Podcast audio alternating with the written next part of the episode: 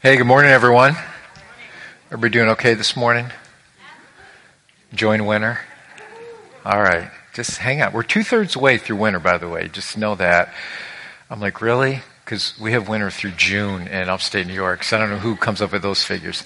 It's good to see everybody this morning. We're in a series called True, and we're looking at, at whether or not certain things are true. And we, last week we, we looked at the question is, is it true that everyone goes to heaven. If you, you missed it, you can go online or go on our website and you can uh, listen to that message.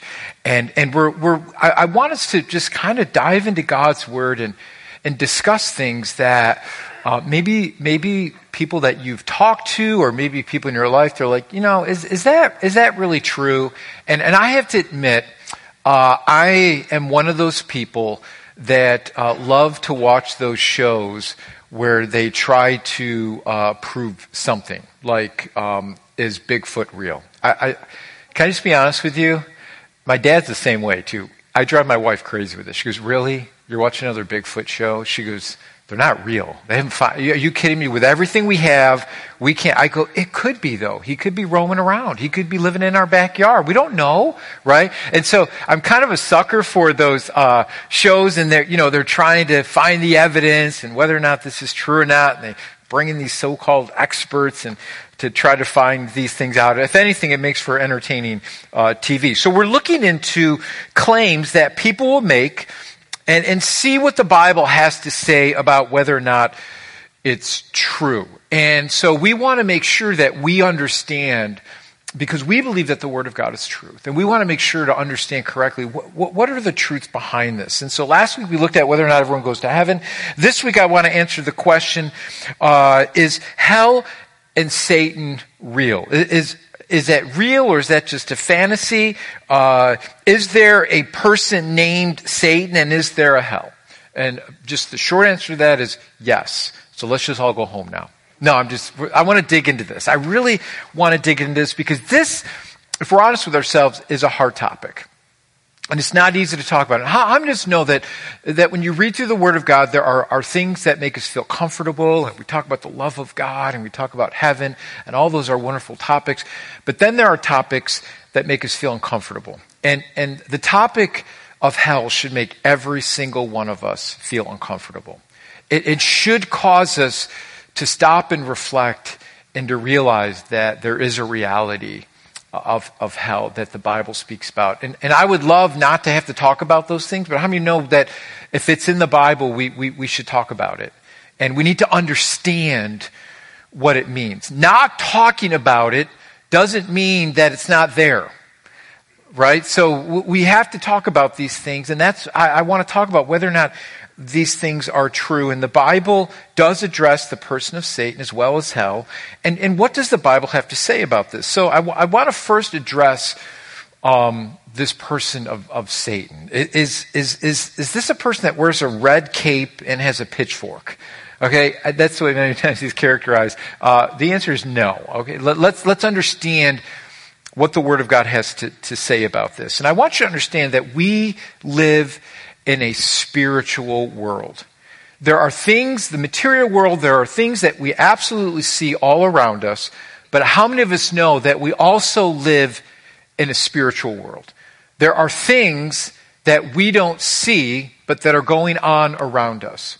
And the Apostle Paul talks about these things, especially when he writes to the church in Ephesus. And he, he, he just exhorts the church to make sure that we understand that we live in a spiritual world and that we know how to combat this spiritual world. I'm going to read for you Ephesians chapter 6 verses 10 through 13 and listen to what Paul says here because he's, he's given us the reality that what we see in front of us is not all that there is. And he says, finally, be strong in who? The Lord. Not in yourself, but be strong in the Lord and in his mighty power. And then he tells them to put on the full armor of God so that you can stand against the devil's schemes. And we're going to dive into what that word schemes mean because that's all about this unseen world that we don't see and how does the enemy work through these particular schemes. And this is what Paul says. Here's the reality. For our struggle is not against what? Flesh and blood, things that we see, but against rulers, against authorities, against the powers of this dark world, and against the spiritual forces of evil in the heavenly realms. Now, let me, let me pause right there. Should that cause us to run in fear? Should that cause you, oh my, oh my goodness, Pastor, just like, I could have slept in this morning. You know, I, I mean, this is kind of scary stuff. I mean, should, should I be worried? Should I be frantic about this, that we live in this spiritual world and we live in this dark world? I want you to say absolutely not for those that are in Christ. Because remember what Paul says be strong in the Lord's power. He's, he's, he's the one who's defending us. And so what does he tell us to do? There's, there's something that we should do. He says, therefore, put on the full armor of God so that when that day of evil comes, you may be able to stand your ground and after you have done everything to stand. So we, we, we don't see everything that is around us because Paul says we live in this unseen world also. Do you realize, you know, we, we talk a lot about angels. Do you realize that Angels are mentioned some 300 times in the Bible. Roughly 90% of the books of the Bible, the number of angels are numerous, thousands upon thousands. And so we have to understand that there's this unseen world, that there are angels around us, and uh, when we talk about the topic of Satan, we have to understand that Satan is a created being.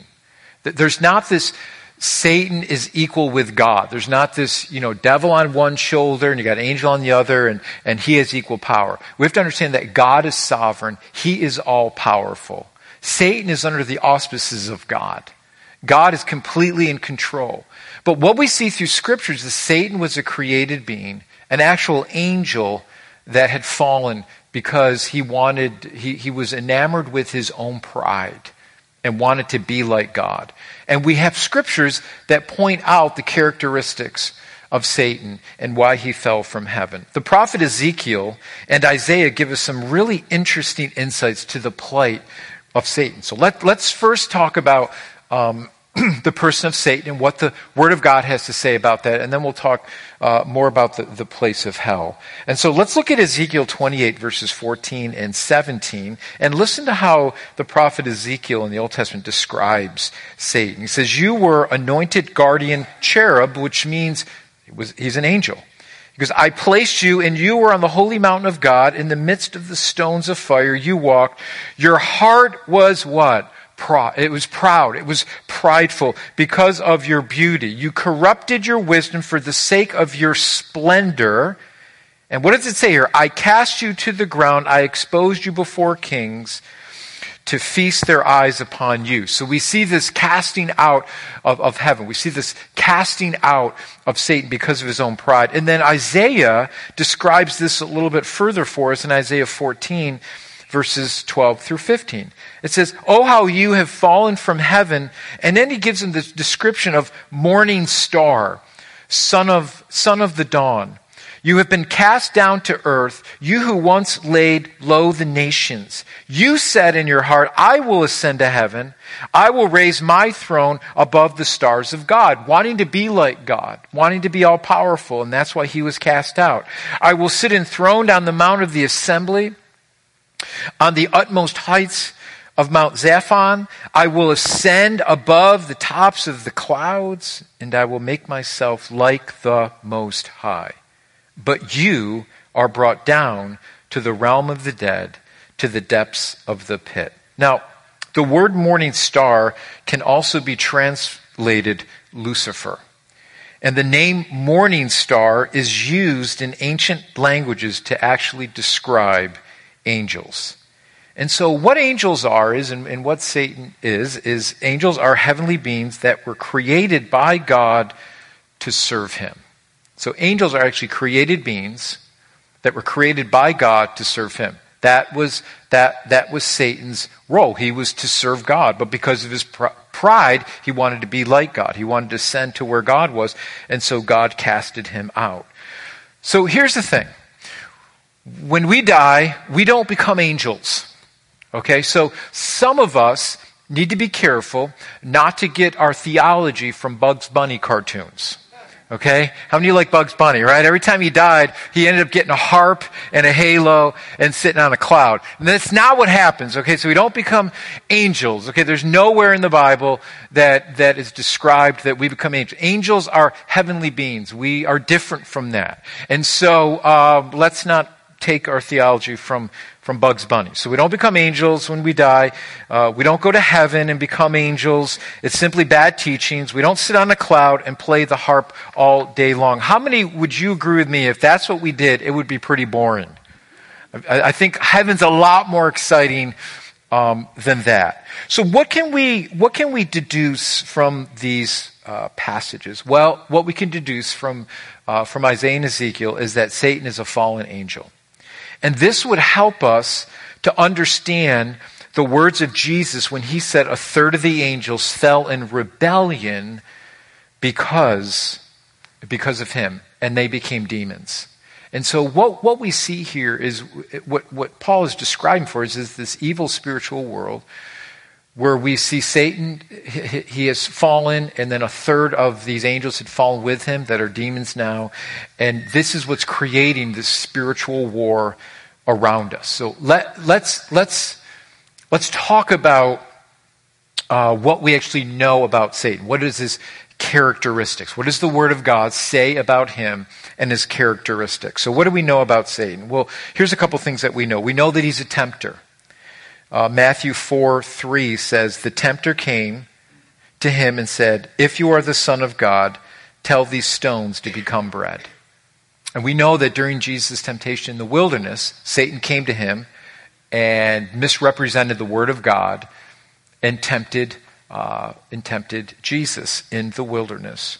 And so we see him as a tempter, trying to thwart the work of God in our heart, trying to thwart uh, God's word, uh, and, and, and, make us fall prey to his schemes. Uh, we understand that he's the prince of, of, of demons. Uh, Matthew 12, 24, uh, you know, the Pharisees um, were seeing Jesus he, healing people, and they didn't want to believe that Jesus was the Son of God, that he was God, that he could heal. And the Pharisees knew better uh, to know that um, God would not heal people. This is a good thing uh, that's happening if it were done uh, by the enemy. And so, what, is, what does the um, Word of God say here in Matthew 12 24? It says, But when the Pharisees heard this and they heard of Jesus healing people, they said, It's only by Beelzebul, the prince of demons, that this man casts out demons. So they're basically saying, well, the only, we're not going to say that Jesus is the Son of God. So the only thing we can say is that uh, he's Satan, which is absolutely ridiculous. And what's interesting about this word for Satan, or the, or the prince of the demons, Beelzebub, uh, it, it, this word Beelzebub, sometimes Beelzebul, it, it depends how it's translated, actually was the god of the Philistines. It was a pagan god, the god of the Canaanites. And it really means god of filth, uh, uh, god or lord of the dung, or lord of the flies. And, and so that's what this word Beelzebub means. And this is what the Pharisees called Jesus. And so they were saying that Satan or Beelzebul is the prince of demons. So that's how the Bible also describes him. He also perverts the word of God. And we see this once again in Jesus' temptation where he took the word of God, he manipulated it to try to get Jesus to become disobedient to the will of the Father. And it says, when the devil had finished all his tempting, he left him until an opportune time. And here's the thing I want you to see about that verse. It's interesting that Luke puts in there that he left him for an opportune time. And so what it means there is that Satan's temptations were not a one time thing. And what I want you to realize is that we are in a battle. And we should never get comfortable. That doesn't mean I have to fear the enemy. I have to fear God and know that ultimately God is in control. And when I put my hope and I put my trust in God, He's the one that fights my battles. Amen? And so I don't have to fear that. But what I do have to understand is that there's this temptation, that, that there's this um, constant need for me to follow my desires and to follow my flesh. And Satan uses that to thwart God's work in my heart and my mind. And so we have to realize that our fight is not this thing that we see in front of us. It was, it was interesting yesterday at our, our men's group, our SOCON group, um, we talked about the very thing.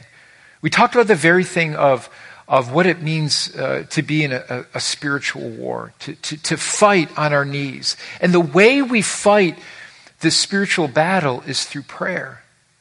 And I liked what the speaker said yesterday. The speaker said, you know what, there are times where we just need to call out to Jesus. We don't know what to do. We don't know how to do it, but we just call out the name of Jesus. He's the one that fights our battles. If we directly try to fight Satan, guess what? We're going to lose every single time. But when we call upon the Lord, He's the one that delivers us. It's, it's by our own desires and by our own fleshy desires that we're led astray and led away away from the Lord. But the wonderful thing about having a relationship with Jesus is that when we call on his name, he's there to deliver us. Amen?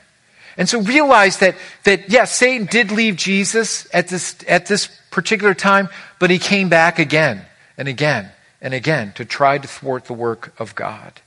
And so what Jesus says about, about Satan is that he is a slanderer. He's a, he's a liar. So he's a liar. He's called the father of all lies. And basically, he comes to kill, steal, and destroy. And so, listen, I, I want to tell you, it, it doesn't matter if people get down on their knees and worship Satan. You know what? He could care less about that. As long as your mind isn't on God, as long as we believe the lies of the world, then guess what? He's doing his work. And so that's why we have to be sensitive. That's why we have to be alert to what the enemy is doing all the time. Because he lies to us, he comes to kill, steal, and destroy. And how many of you, you've looked back at your past and you believe some lies? And you allowed yourself to get addicted to this thing or that thing, and you saw how it destroyed your life. But then you came to Christ, and Christ delivered you and set you free, and how different your life is now in Jesus Christ. Because what the enemy destroyed and tried to take away, Jesus gives back to us in fullness. Amen? That's what, it, that's what it means to be in Christ Jesus, that He comes to literally set us free. And so when we trust that truth, it's that truth of Christ that sets us free. And we can look back at our lives and we can say, man, that was a, that was a bad choice. That was something I should have never ran after or done. And I can see the way that it ruined and train wrecked my life for a while. And Jesus Christ has come to destroy the works of the enemy. And I love hearing lives that have been changed through Christ Jesus. I love hearing lives that have been transformed. That doesn't mean we still don't struggle.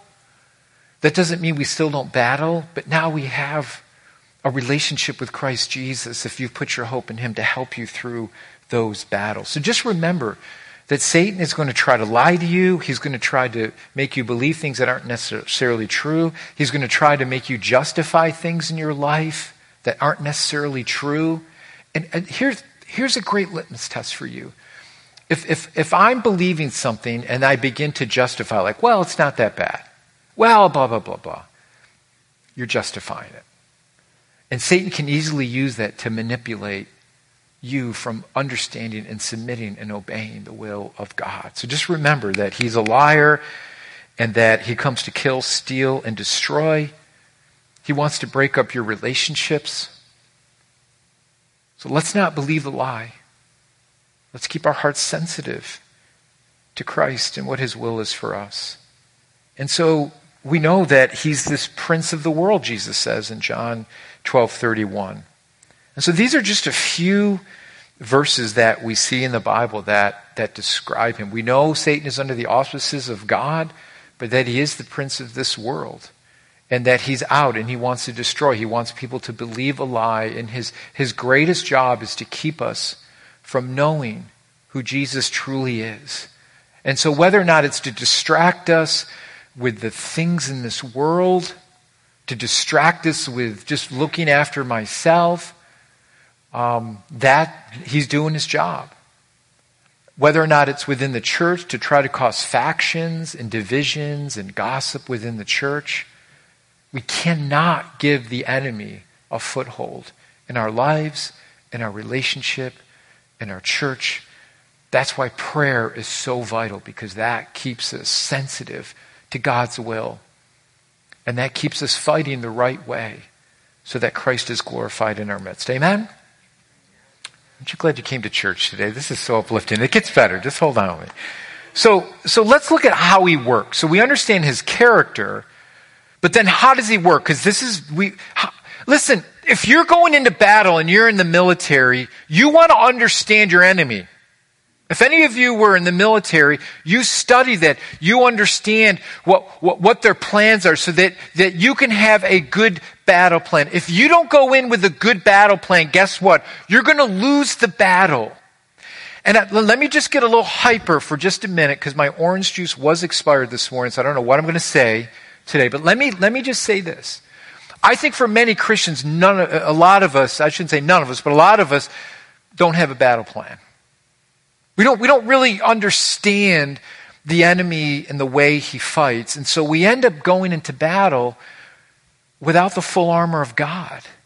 And then we understand why we are so easily defeated by things because we're not correctly fighting the right way. We don't have a battle plan. And if you don't have a battle plan and you're going to fight your enemy and you're going to war, if you don't have a battle plan, you're going to lose that war. I mean, it's, I, I love, once again, I geek out over war movies and strategies and just the whole Normandy invasion just blows my mind how they accomplished that on D-Day. It just, it, it was such a strategic planning between multiple countries on how they were going to invade Normandy and take over uh, occupied Germany and France. It's just, it's just amazing how they did that, but they had a plan. They had a plan. And so the way the, the enemy works, the, the devil works through schemes. This is what the apostle Paul says. The devil works through schemes. So let's, let's look at what this word means that Paul uses. It's actually the word methodeia. It's the Greek word methodeia, and it's, it's where we get the word method or strategies. It literally means craftiness or wiles. It's actually following a, or pursuing an orderly and technical procedure. The enemy knows what he's doing. It's, nothing is haphazard.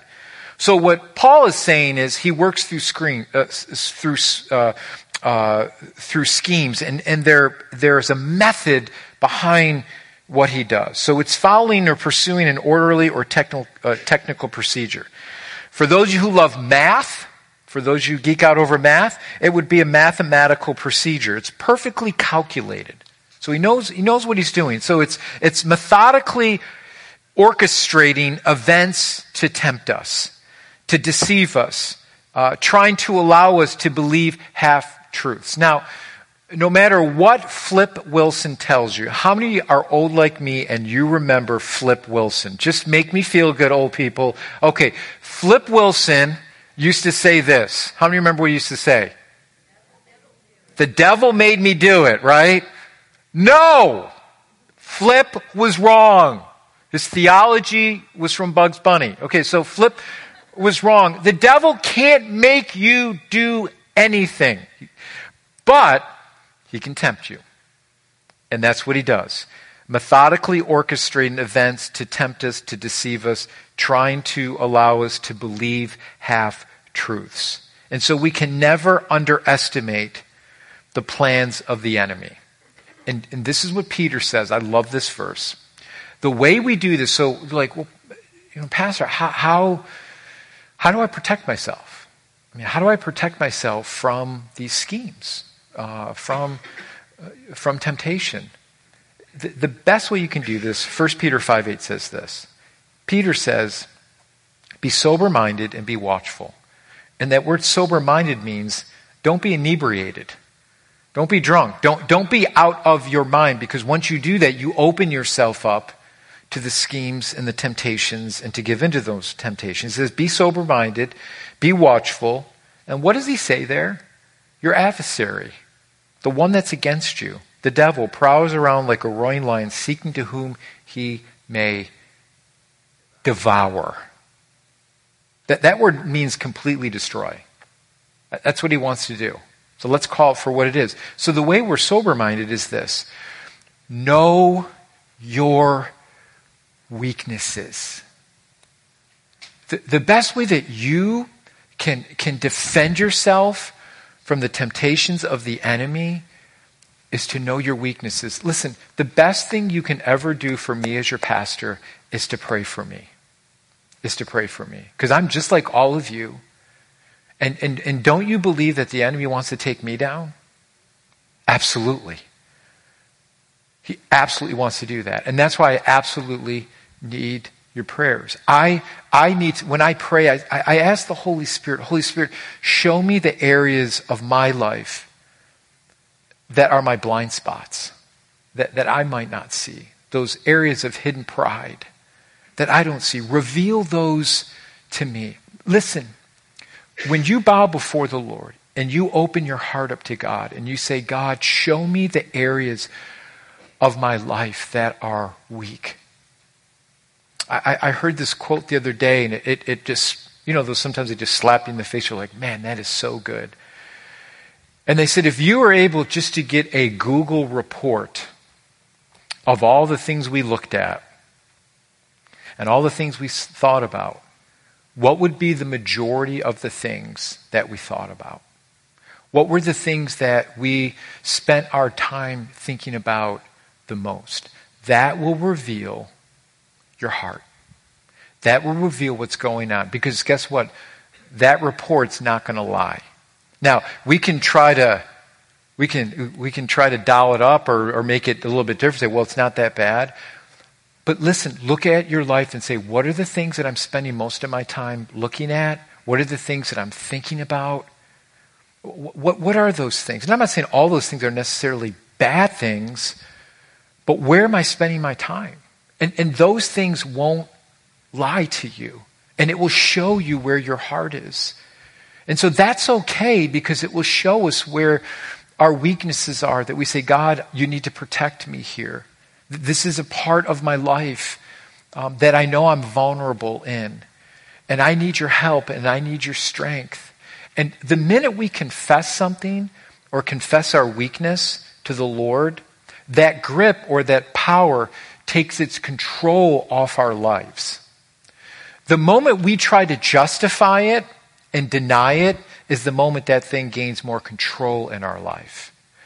The more we confess that to the Lord and confess our weaknesses, the less that thing has its power over our life. Are you, are you tracking with me here? See, that's what the enemy uses. He wants to, he's going to go, he's not going to tempt you in your strengths. He knows better than that. But where the temptation is going to come, it's going to come in our weaknesses, the places where we're most vulnerable in. And that's why the Word of God says to take every thought captive, because it starts here. Once that gets into our mind and we begin to think about it and we begin to mull over it, we've got to be careful. Because the moment we begin to do that, we can sidetrack our lives and start thinking about negative things and things that, well, you know, God, how are you going to do this without trusting the Lord by saying, God, I just give this to you and I need your help?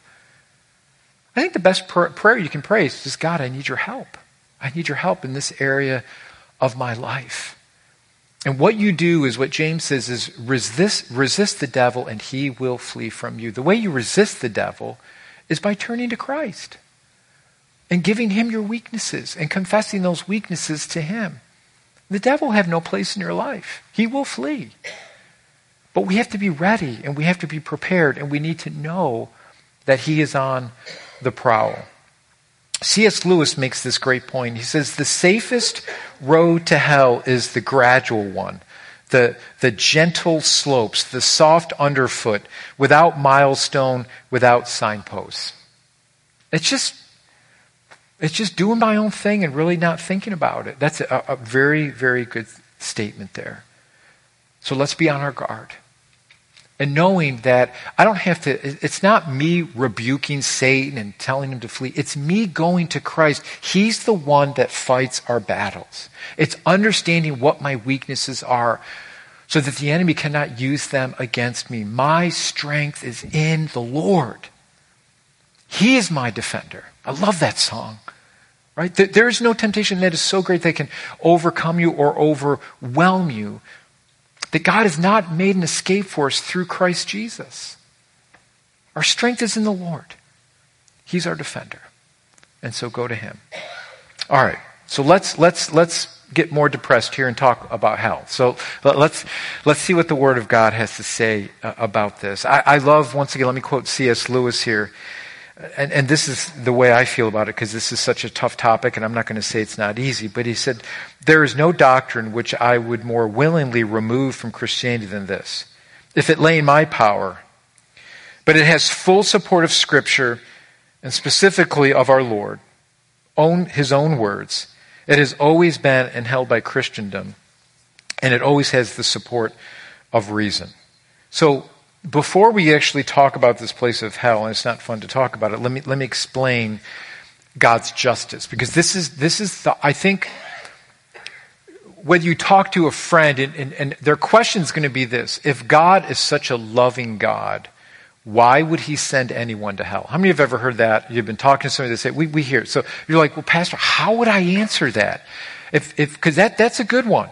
I mean, they're like, if God's so loving, you know, why, why would he send anyone to hell? Well, let me, let me first say this God doesn't send anyone to hell.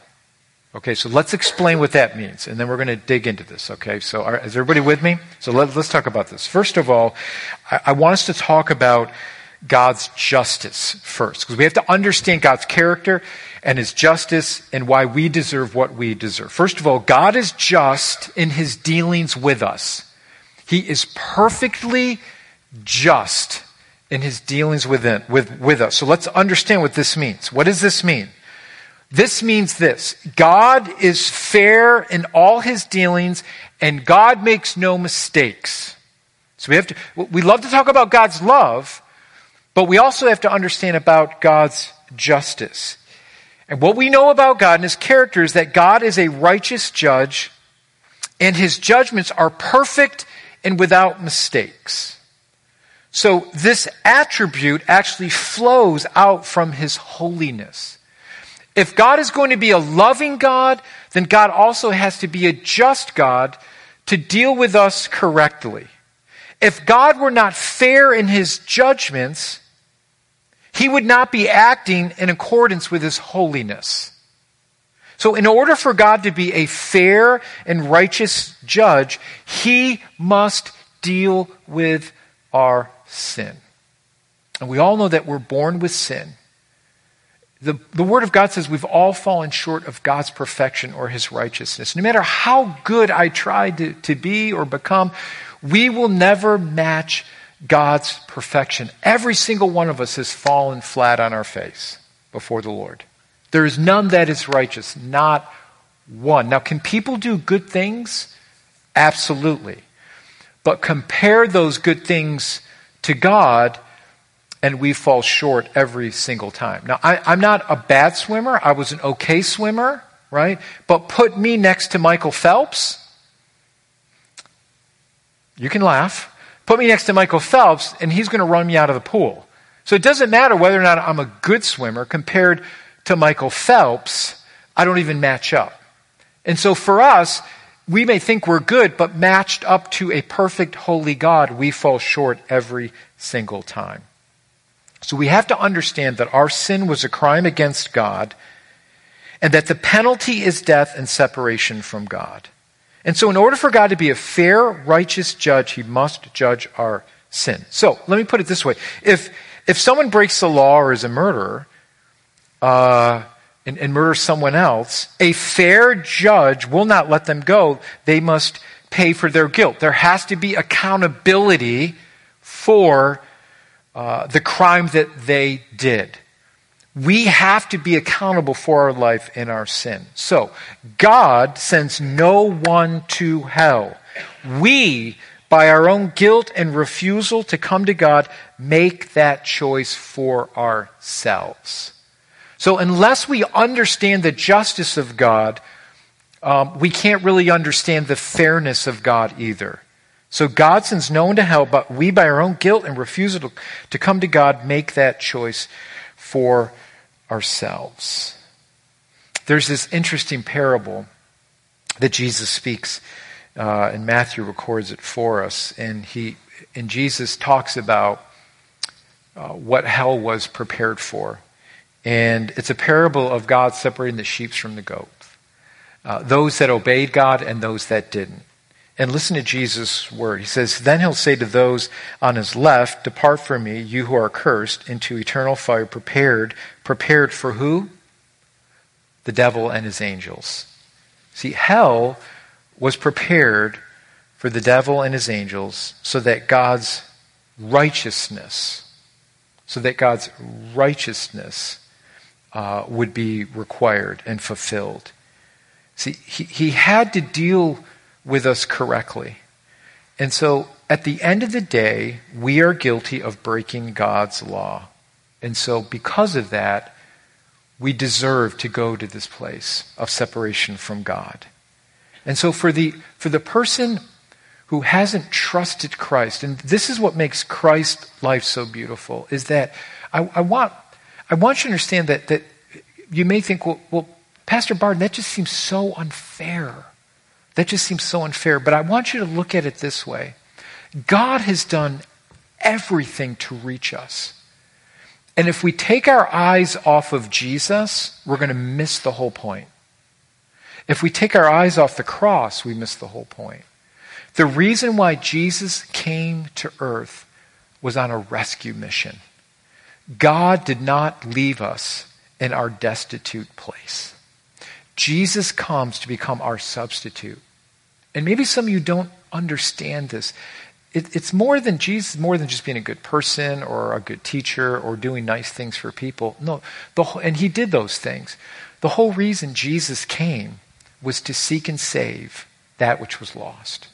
He came to give his life as a ransom for you and I. So on the cross, there's this word that the Word of God uses, the word propitiation. It, it, it, can mean, sometimes it's translated atonement.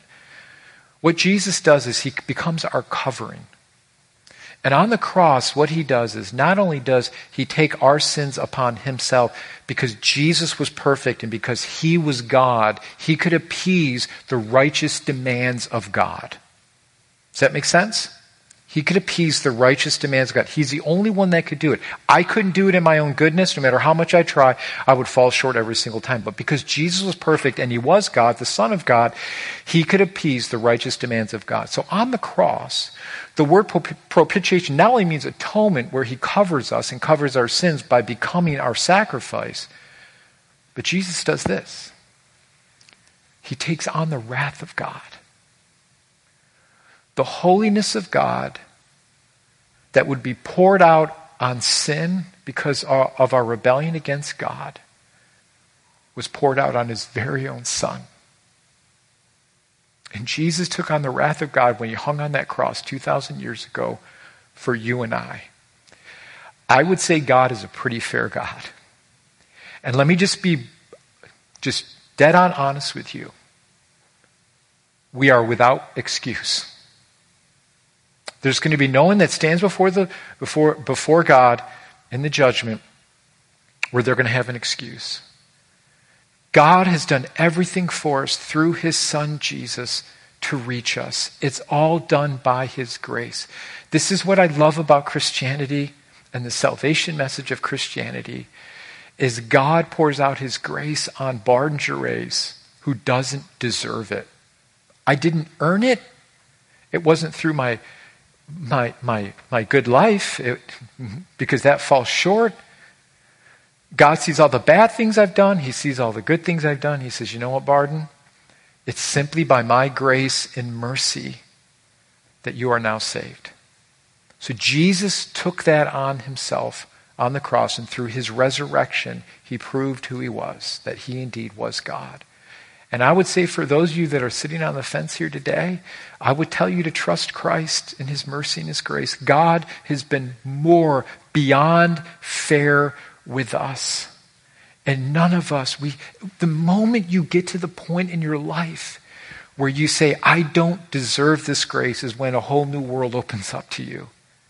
The moment I feel entitled and I feel like I deserve something, I, I, I miss the point of the cross.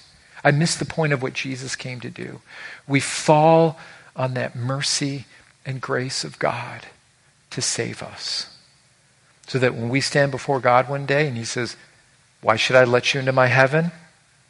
I'm not going to pull out, well, here's all my good works, God. Did all these good things. Hopefully, all my good works outweighed my bad works, and you'll let me into heaven. Survey said, eh, no, that's the wrong answer. See, the answer is, why should I let you into my heaven? Is, I don't deserve it. But I trusted your son Jesus and what he did in his work. See, I want you to understand we're not saved by works, but we're saved to works. The works don't save me because there's not enough you could ever do. But then once we're saved and we understand this grace that God has given us, now I want to please God through my life by what I do for Him. Not that it saves me, but we're saved to works. We are created in Christ Jesus to do good works, Ephesians 2.10, Paul says.